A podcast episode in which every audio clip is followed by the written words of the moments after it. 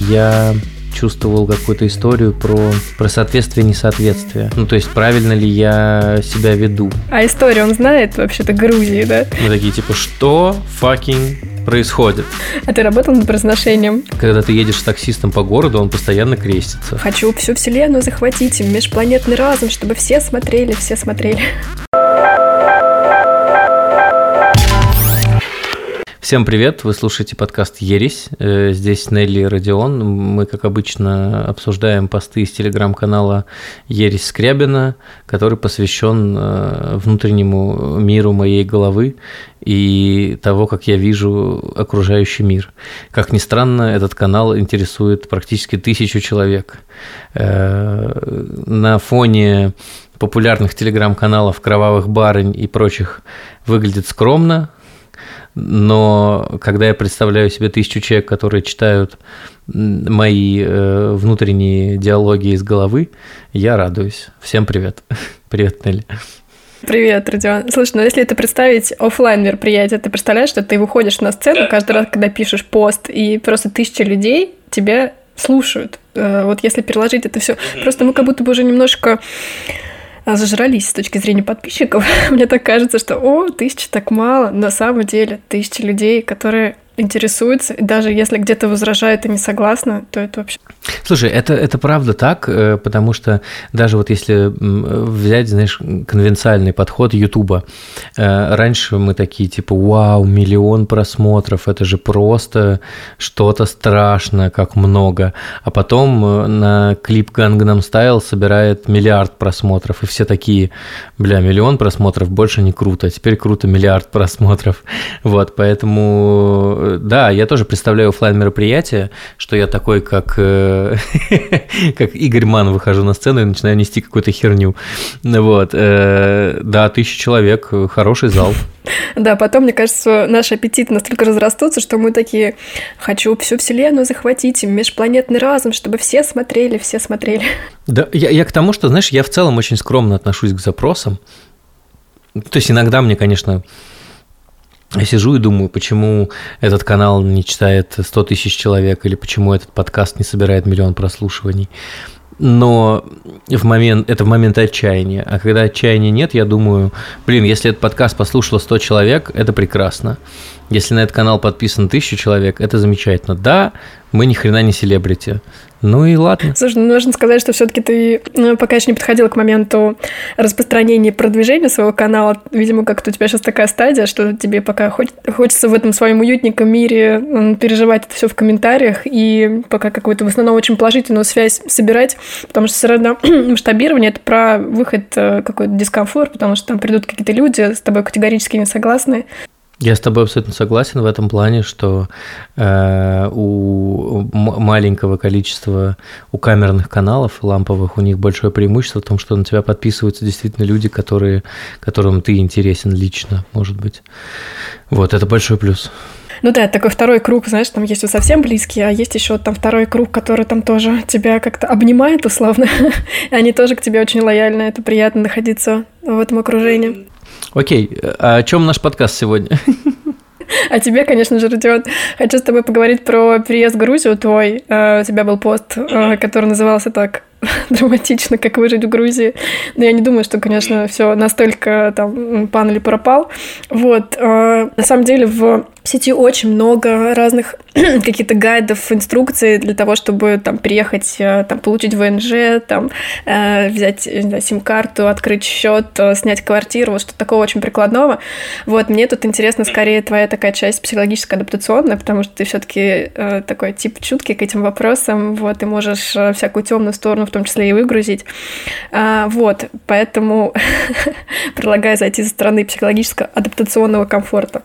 Я так и запишу. Родион, Родион Скрябин, тире, чуткий тип. Я переслушала твой подкаст, который, по-моему, в сентябре был. С Кристиной Лазовской вы собирались и как раз обсуждали всякие варианты про релокацию. И у тебя такая была позиция сформирована, мол, я только въехала в свою квартиру, могу тут делать вообще все, что угодно. Мы завели собаку с женой, вообще нам очень хорошо, и я вообще не хочу никуда переезжать. Вот я в этом смысле с собой согласовался, конгруентен в этом вопросе, так сказать. Вот. Хочется вот теперь догнать эти события и понять, как ты оказался в Грузии после такого четкого, ясного мнения? А, ну, все довольно просто. Произошли, ну, давайте исторический дискурс, да, в сентябре прошлого года произошли некоторые э, политические изменения в замечательной стране России, которые перестали позволять мне делать дома все, что хочется, и, значит, как, как бы сформулировала моя мама, от греха подальше я решил э, уехать э, в Тбилиси. Фактически я на самом деле остался в Тбилиси, мы были в отпуске э, с женой, с друзьями, и просто в какой-то момент я понял, что, наверное, я останусь здесь, э, и, а ребята уехали. Правда, сейчас уже все, все, все, кто надо, переехал, в том числе собака. Насчет того, насколько это психологически сложно, ну да, вот, блин, ты очень, ты очень тонко подметила, что всякие штуки с точки зрения, как купить сим-карту, заказать такси, арендовать квартиру, понятно, что непонятно, но у этого есть очень четкие инструкции, да, то есть там можно спросить у Гугла, можно пойти в релокационные чатики, там... как получить вэ эн жэ, как открыть и пэ и так далее и тому подобное. А вот э, с точки зрения э, психологической это довольно сложно.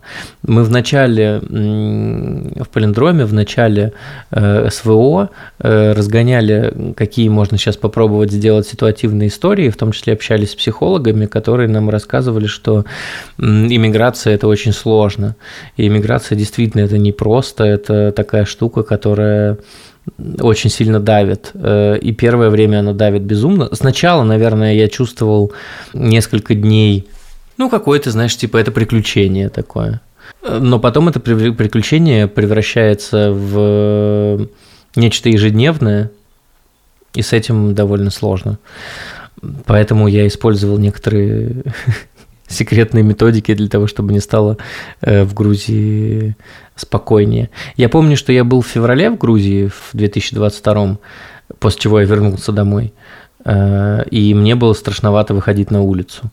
Я понимал, что здесь у людей могут быть какое-то предвзятое отношение ко мне, как к русскому человеку. Потом я понял, что никакого предвзятого отношения нет, ко мне относятся отлично, несмотря на, мою, на цвет моего загранпаспорта. Вот. Но первое время мне было страшно. Сейчас мне даже немножко стыдно за то, что мне было страшно перед этими людьми. Вот. Но переживал я, да, было такое.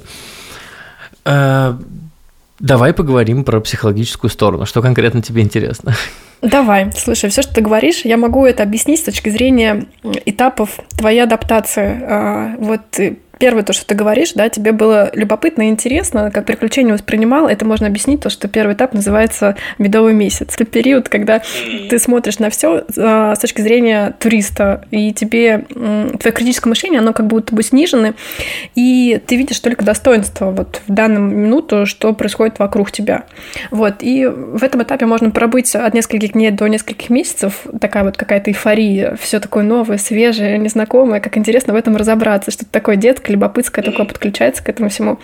Вот. А второй этап, он называется разочарование, когда ты сталкиваешься с тем, что все не так, как ты привык. Какие-то законы, правила, традиции, это все... М- тебе не близко, не знакомо, и тебе в этом очень дискомфортно. Тут как раз, как сказать, это крепнет критическое мышление, и ты в этот момент чувствуешь себя, с одной стороны, изолированно, потому что ты не такой, не смешиваешься с вот этой обстановкой, и изолированно. И в, эти, в этот период чаще всего люди хотят вернуться, потому что, ну, в какую-то понятную обыденность, в которой ты уже точно знаешь, как себя вести.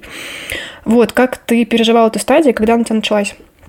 Давай, наверное, начнем тогда с медового месяца. Значит, медовый месяц действительно очень похож на взгляд туриста, когда ты такой, м-м, а в России выпал снег, а у меня нет. Это, это правда, я всю зиму проходил в худи и в ветровке. Во-первых, у меня не было ничего другого.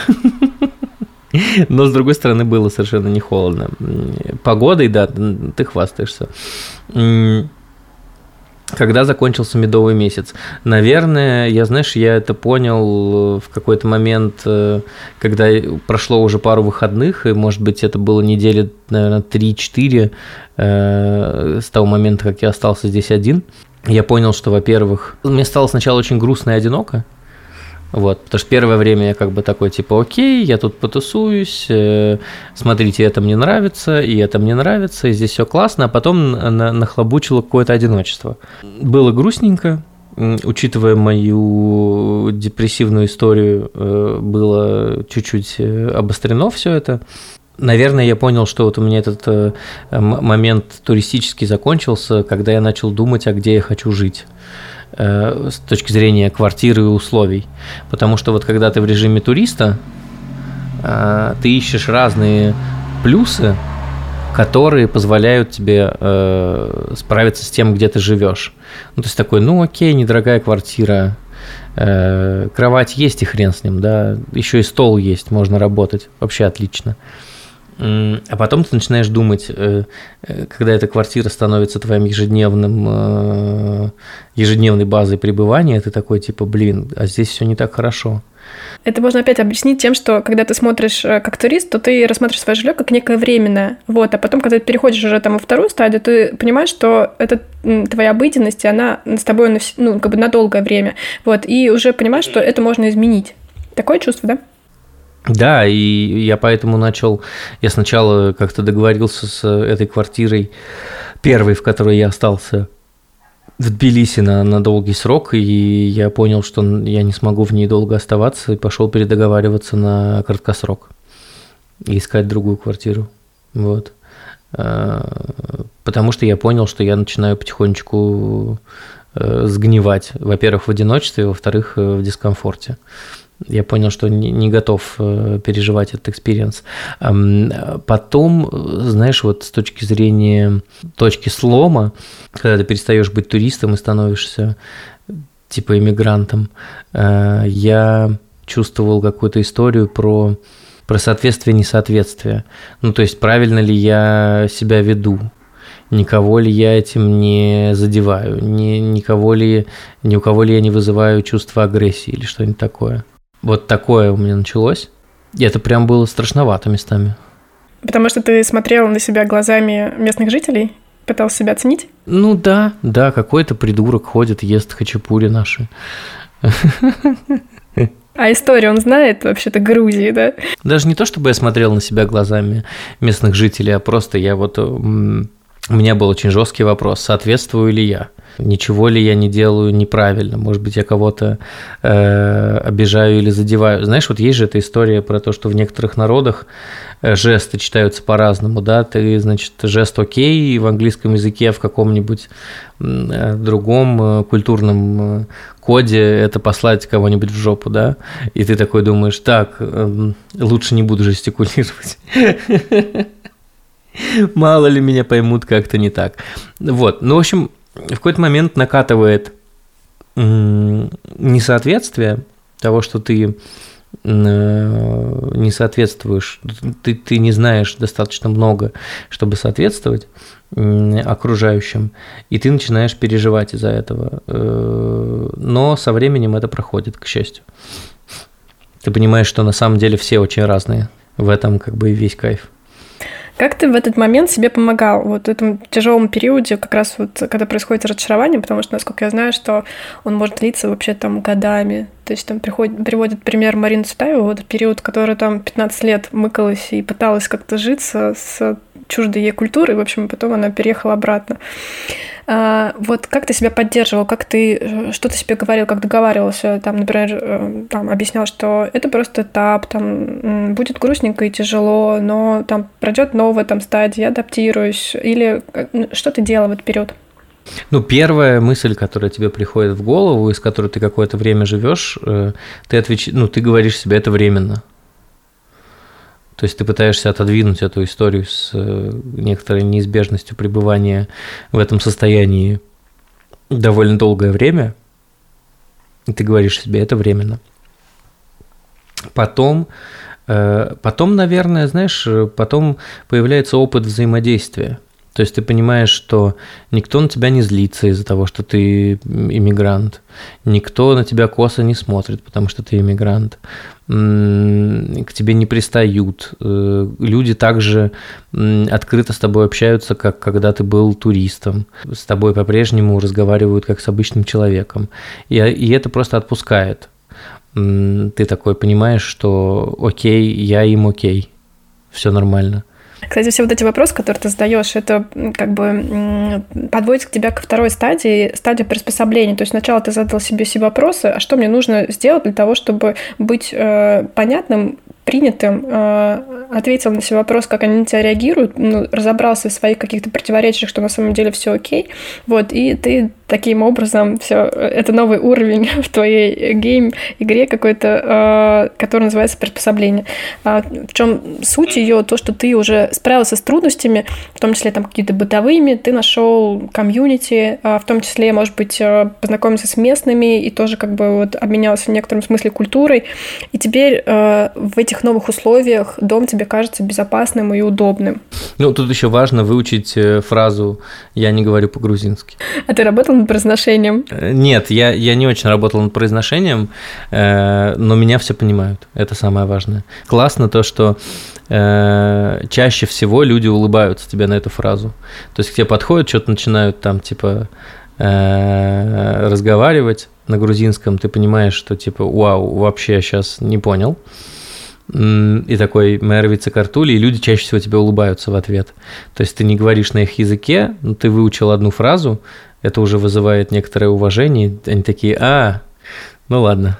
Мне кажется, грузины, они такие доброжелательные, они такие какие-то светлые, не знаю, настолько неприятные. Я вообще, ну вот когда все вот эти истории начали разгоняться про то, что они враждебны, про то, что там никого не ждут, мне это не казалось правдой, потому что я там была, и я видела, насколько они вообще вовлечены в каждый мой вопрос. И они не то чтобы ответят на него, они все сделают для того, чтобы я нашла там это место, для того, чтобы я, ну, вот эту цель какую-то осуществила, они меня проводят, подвезут, ну, то есть вот какая-то, не знаю, щедрость души бесконечна, и поэтому, когда вот говорят, что, знаешь, есть такая история про то, что fuck Russians, когда вот какие-то есть граффити по Грузии, вот, что это пишут вообще сами русские. Да-да-да, я слышал это. Смотри, я думаю, что... Ну, то есть мне приятно, что ты так думаешь про грузинов, я думаю, что им тоже это будет приятно, если они вдруг это услышат. Я, правда, думаю, что тут история не только в грузинах. Я думаю, что это в целом такая штука про нормальное человеческое гостеприимство. Я как-то... Мы это как-то обсуждали с женой и решили, что нам нужно быть... Когда мы еще жили в России, жили в Москве, что нам нужно быть хорошими... хорошими местными.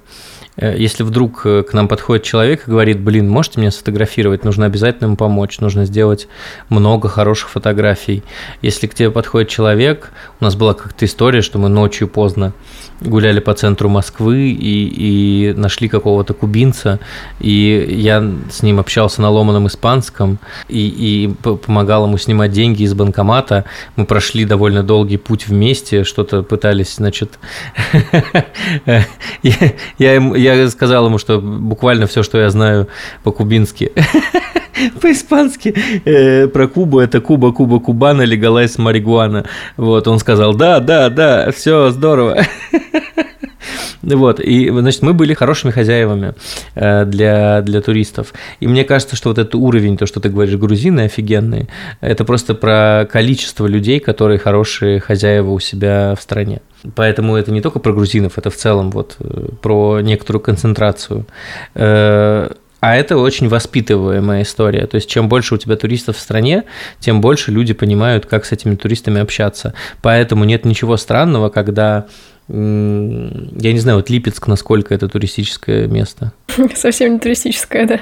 Ну вот, это, это то же самое, да, вот почему я говорю, что это про, про научение, потому что, условно, женщина из какого-нибудь города, замечательного города Новотроицка, никогда в жизни не видела испанца, или никогда в жизни не видела кубинца, или никогда в жизни не видела афроамериканца. Она будет растеряна, когда к ней обратится этот человек. Там типа житель Москвы, который каждый день на каждом шагу видит много людей разных национальностей, видит вокруг много туристов, им будет проще. Поэтому вот Грузия, как страна, которая зарабатывает много на туризме, в этом плане более адаптирована к новым людям. Угу. Блин, очень классная теория, на самом деле, какая-то памятка для местного, для того, чтобы вот это выразить радушие. Мне кажется, это так классно, потому что складываются впечатления о стране, в первую очередь, о тех людях, с которыми столкнулся, и такое, какое общение у вас сложилось. Поэтому, да, если это будет в качестве ну, какой-то части диалоги, такая добродушие, открытость, то это будет, да, точно, даже если, например, какие-то есть архитектурные доминанты в городе, да, которые притягивают туристов, но при этом если такие грубые люди вокруг, то это все равно обесценит ощущение, поэтому, блин, супер классно, напишешь про этот пост? Нет, я просто, я просто подумал, что вот ты начала говорить про радушных грузин, и я подумал, что я был в разных странах и нигде не испытывал ощущения, что я прям совсем здесь, значит, чужой, никому не нужный, мне всегда все помогали, со мной всегда все общались, это, это все было довольно, довольно понятно и классно. Да, почему не написать пост по этому поводу, конечно. Слушай, а если вот на себя проекцию перенести и подумать о том, как мы реагируем на туристов. Ну вот ты рассказала про кубинца, но я могу себе признаться некоторых стыдных чувств, когда я иду по району Котельники в Москве, и там очень много представителей восточных национальностей. У меня нету к ним никаких предубеждений, как мне кажется, но из-за их большой концентрации мне там не по себе, я чувствую себя небезопасно.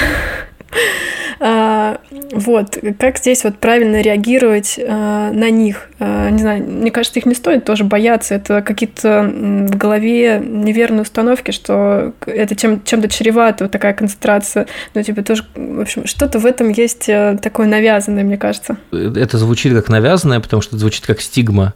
Стигма – это всегда навязанные обществом какие-то массовые восприятия чего-то, да, наркотики – это плохо. То же самое могу тебе сказать, что вот есть стигма по поводу сатанистов, то, что сатанисты – это плохие люди, они поклоняются сатане, они, значит, убивают там, значит, детей и так далее. Но я всегда привожу пример. Знаешь, как выглядит э, крещение сатаниста? Ну, типа, как дети проходят обряд крещения у сатанистов. Я тебе рассказывал, нет? Нет, расскажи. Ну, ты примерно себе представляешь, как проходят крестины в, православном, в православной культуре, там, значит, вот в чан окунают ребенка и так далее, да. Как происходит обряд крещения у сатанистов? В этот день дома открыты двери, приходят огромное количество гостей, все приносят подарки ребенку и говорят ему, какой он классный. Похоже ли это на нечто страшное, мистическое и, и непонятное? Нет, но у нас есть стигма о том, что сатанисты плохие люди. Ну, у меня нет, но у, больш... у большого количества людей вокруг есть. То же самое, мне кажется, что и с э, иммигрантами. Вот. Э, кто-то хочет, чтобы ты их боялась. Ну да, как будто бы это необходимо для некоторого сдерживания, сдерживания вот такого свободного потока, что ли. Но нет, я просто все время вижу какие-то государственные цели, у меня, знаете, это мышление такое. Я однажды разговаривал с, со знакомой девушкой, которая мне рассказывала, она тоже была, не была москвичкой, она переехала из другого города, по-моему, из Минска, и рассказывала мне то, что ей немножко тоже страшно, когда ее окружают, значит, как это называется, гастарбайтеры, да? И я сказал, ну, у меня возникла интересная мысль, что, я надеюсь, что я правильно использую этот тезис, что если ты боишься приезжих, то это такая форма шовинизма, ну, то есть это такая ксенофобия, то есть сам страх чужих людей на самом деле является разновидностью буллинга. И получается, что ты в, такой, в таком плену находишься, с одной стороны тебе страшно, а с другой стороны ты понимаешь, что ну, сам факт того, что тебе это страшно, это значит, что ты идешь на поводу у стигмы и занимаешься буллингом, потому что, ну, людям явно неприятно, когда их боятся, правда? Вот. И получается, что, ну, такая, как ты любишь говорить, дихотомия. С одной стороны, тебе самому страшно, и ты испытываешь какие-то внутренние чувства, с другой стороны, тебе еще и, и, и стыдно, может быть, за этот страх, потому что это шовинизм. Да-да-да, вот эти спорные чувства, с одной стороны, тебе небезопасно, потому что м, обычно эти люди, они такие в проявлениях гораздо ярче, чем м, там, русские, потому что что у них как-то, ну, снижена э, темпераментность, я не знаю, как это сказать, они более спокойные, хотя они более яркие, более шумные, и из-за того, что э, у тебя мало о них информации, кажется, что это какая-то небезопасная история, да, и с другой стороны ты себя осуждаешь и думаешь, ну, это так некрасиво думать про людей, так некрасиво додумывать, и вот, поэтому, да, это все время какой-то раскол в голове. Э, вот, хотела вернуться к этапам переезда. Вот. И следующий этап после приспособления, он называется бикультурализм. Кажется, так это звучит. И смысл в том, что вторая культура страны, в которую ты приехал, она становится в некотором смысле тебе такой, ну, то ли родной, то ли просто понятной и близкой. Ты уже видишь и недостатки, и преимущества, и тебе уже не хочется постоянно сравнивать его с родиной. Вот как бы тоже такой важный маркер, тебе не хочется сравнивать постоянно с родиной, потому что ты, ну, это знаешь, как по принципу какого-то родственника, у него есть те стороны, за которые ты любишь, те, которые не любишь, но как бы окей, он все равно твой близкий человек, остается там в твоем кругу. Какая-то такая история. Ты на каком этаже сейчас этапе? Мне кажется, я где-то в переходном этапе между вот этим, значит, подстраиванием и бикультурализмом. Но я тебе могу честно сказать, что для меня вот важный переходный момент был, был следующий. В какой-то момент, в начале, ты пытаешься доесть всю еду в Грузии. Ну, то есть ты приходишь поужинать в ресторан и пытаешься съесть все. Вот в какой-то момент ты отпускаешь это и понимаешь, что невозможно съесть всю еду, которую вот тебе предлагают. Поэтому ты такой, типа, ну, что-то осталось на столе, ничего страшного. В Грузии никогда невозможно доесть всю еду. Вот это, мне кажется, история про... Когда тебе становится даже не то чтобы близкая культура, а понятной. Вот, ну, ты привыкаешь, например, к тому, что когда ты едешь с таксистом по городу, он постоянно крестится, ну, потому что в Грузии живут очень православные люди, потому что православие пришло в Грузию в каком-то, в четвёртом веке, вот, ну, типа, здесь это очень развито, а сначала ты такой, типа, почему чувак все время крестится, да, но ты к этому привыкаешь, это становится вот некоторой, некоторой нормой. Поэтому я, я где-то в переходном периоде, но я уже довольно хорошо понимаю некоторые вещи, почему они происходят, но не могу сказать, что я умею залазить в головы грузинам и предсказывать их поведение. Слушай, я с едой не, не до конца поняла эту историю. А, у меня есть предположение, что это как раз спор между внутренними установками русского человека, знаешь, как раз поствоенное вот это время, когда нужно все доедать и нельзя оставлять. И при этом вот какая-то щедрость и широта грузин, которые, в принципе, могут все попробовать, все по чуть-чуть и оставить на тарелках, и это окей выбросить. Я такое слышала про итальянцев, что они тоже так делают, и там тоже русскому человеку «нет, я все доем, все впихну». Такое же чувство. Да, но просто про, про Грузию есть такая шутка, что если вы приходите на застолье и тарелки не стоят э, в три этажа, то это плохое застолье. И это правда так. То есть тебе все время что-то приносят, салаты горячие, хинкали, хачапури, все это превращается в то, что тарелка стоит на тарелке, и это правда невозможно съесть. То есть, если вдруг ты, ты в Тбилиси заказываешь салат в грузинском ресторане, тебе просто нарезают килограмм овощей.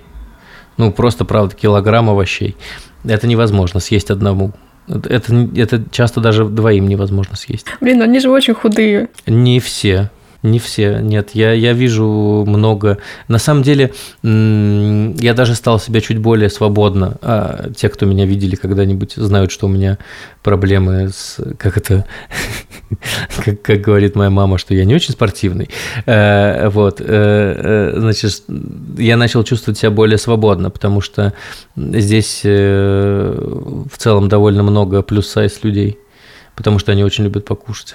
Как ты сейчас определяешь э, свой дом, свою квартиру в Тбилиси? Это что, это там прям дом или это временное жилье? Каким ты смыслом наделяешь? Ну, в языке я использую формулировку «приехать домой», «пойти домой» и так далее. Чувствую ли я, что это мой дом? Нет. Э, у меня по-прежнему э, много мыслей про то, что это временно. Даже несмотря на то, что у меня эта квартира на долгосрок, она оплачена до ноября, я понимаю, что мне здесь еще несколько, ну, много месяцев нужно будет провести, и есть вообще вероятность, что мы здесь останемся на какое-то время. Но нет, мой, ну вот, скажем так, мой настоящий дом, по которому я скучаю, куда мне хочется, это, конечно, моя любимая Митина и наша любимая квартира. Вот, поэтому какое-то такое отношение. Я понимаю, что это все еще временное, но, по крайней мере, я потратил время на то, чтобы это было максимально комфортно. Вот ты, кстати, в своей речи допускаешь слово «иммиграция», но я знаю, что очень многие это слово избегают и называют это «релокация». Как мне кажется, что это связано с как раз навсегда или временно, то есть эмиграция, это что-то в этом есть такое, не знаю, как драматичное, бесповоротное, навсегдашное. Вот. А слово «релокация», мы понимаем, что это э, временно, что это из-за каких-то внешних обстоятельств, которые давят. Ну, давай в, в целом исторический дискурс, откуда в нашем языке взялось слово «релокация». Это слово к нам в язык привнесли взаимоотношения с глобальными компаниями, когда там типа ты разработчик, тебя нанимают в немецкую компанию и говорят, ну, жить нужно в Германии, тебя релоцируют. И я не использую термин «релокация», потому что часто релокация – это история, оплачиваемая работодателем. То есть там типа с подъемными, вот это все. А когда мы говорим про осознанный... Вот для меня, в общем, миграция – это осознанный выбор, а релокация – это некоторая необходимость, связанная с работой. Поэтому я разделяю эти понятия. Но я в целом понимаю ту, ту теорию, которую ты озвучиваешь, она мне тоже понятна и близка. Uh-huh, да, потому что мне, я что-то читала с Довлатова, и вот мне кажется, он такой пример классического иммигранта, который все время в тоске а, и воспоминаниях о родине. И мне кажется, он так и не стал счастлив. Вот поэтому иммиграция для меня наполнена каким-то таким трагичным, драматичным смыслом. Ну, это опять же, вот мы говорим с тобой про вынужденную эмиграцию. Ну, то есть, э, это история, когда э, ты не эмигрируешь, потому что хочешь это сделать, а потому что ты эмигрируешь из-за того, что тебе некоторые, там, типа, э, тебе что-то угрожает дома, ты хочешь, там, не знаю, ты э, иноагент, ты хочешь уехать, потому что понимаешь, что это какая-то проблема, ты понимаешь, что ты не находишься в безопасности из-за мобилизации, еще что-то. Вот вынужденная миграция, она всегда сопровождается большим количеством тоски. То есть даже осознанная миграция – это всегда сложно, а вынужденная миграция – это когда ты понимаешь, что ты уехал не по собственному желанию. Это еще сложнее. Ну да, мне кажется, что когда ты берешь какой-то временной лаг и в течение него очень планомерно к этому готовишься, то есть там получаешь паспорт, собираешь вещи, составляешь какой-то список, что тебе необходимо сделать, то вот из-за этой последовательности и поступательности, то ты более плавно проходишь этот период. А когда тебя застали этого врасплох, то это, в принципе, большой стресс, ты к этому не готов, и у тебя очень много торможения мозга как раз связано с тем, что адаптироваться к этой реальности, что тебе приходится это делать. Я тебе пример могу привести, он, правда, не с эмиграцией связан. В общем, у нашего редакционного директора Лизы Дубовик э, есть э, ядерный рюкзачок дома. Э, вот, пр- правда, есть ядерный рюкзачок. Это, значит, рюкзак, в котором лежит несколько пар нижнего белья, там типа носки, э, аккумуляторы, э, какой-то там типа сухпай, еще что-нибудь.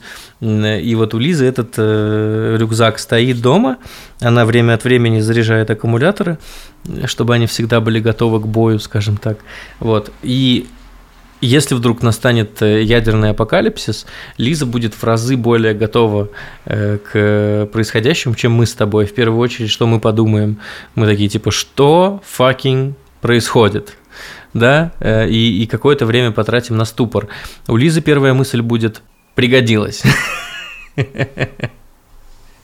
Вот, она будет гораздо более продуктивна.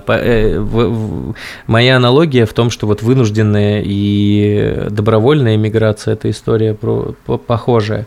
Добровольная миграция – это когда у тебя есть этот ядерный рюкзачок. Да-да-да, а я такая подумала, блин, не успела доехать до Латинской Америки, насколько я знаю, там ядерный взрыв до туда не достает. Черт-черт. Слушай, окей, давай подведем итоги. Ну, знаешь, как, может быть, я тебе предлагаю дать какие-то советы тем людям, которые на это решаются, или, например, которые проходят типа похожие стадии, как у тебя. Что мы можем посоветовать? Ну, мне кажется, что не ожидать от себя каких-то подвигов, может быть, замедлить свой какой-то обычный темп. Понятно, что все то же самое не будет происходить так же, как у тебя там, в твоем доме, из которого ты уехал. И ну, делать то, что тебя может. И мне кажется, очень хорошо знать вот эти какие-то этапы адаптации психологической в новом месте и давать себе отчет, что это проходят все люди, которые такой опыт переживают, и что это временно, и это пройдет. Вот, какие. Ну, моя основная мысль в том, что это будет сложно. Это может казаться несложно. Вы можете думать, что типа, блин, да я хинкали люблю как свою жизнь. Я буду в Грузии как, как, как в раю. Вот. Не, не зависит от того, насколько вы любите местную кухню, культуру или еще что-нибудь, это будет сложно. Любая иммиграция или даже релокация – это сложно. Второе – это надо искать плюсы. Ну, то есть, не знаю, искать новые любимые места, придумывать новые маршруты для прогулок, плюсы и э, заняться рутиной. Нужно придумать новую рутину для себя, потому что когда у тебя есть рутина, ты э, чувствуешь себя более комфортно. Мне понравилась твоя идея про м, находить что-то хорошее, какие-то любимые места. Это правда так здорово, типа искать вокруг возможности влюбиться, потому что вот эта позитивная психология, да, она многих бесит, но на самом деле она работает. Если ты насильно себя какие-то моменты м, усилием воли заставляешь видеть хорошее, и каждый день это делаешь, то мозг за это цепляется, и потом до, дорисовывает эту реальность более такой позитивно, как-то окрашивает. Вот. И еще, мне кажется, прикольно, м-м, понятно, что ты будешь грустить и тосковать, и это тоже нормально, но если ты находишь людей, с которыми можно погрустить и потосковать вместе, может быть, даже поплакаться в них, то это тоже э, очень помогает. Согласен. Согласен. Давай прощаться. Давай. Если вы тоже находитесь в миграции, пишите об этом в комментариях, э, оставляйте оценки, подписывайтесь на этот подкаст, обязательно подписывайтесь на телеграм-канал Ересь Скрябина, там все самое интересное, что мы потом обсуждаем в этом подкасте. Нелли, большое тебе спасибо. Всем пока, до встречи в новых выпусках подкаста Ересь. Пока-пока.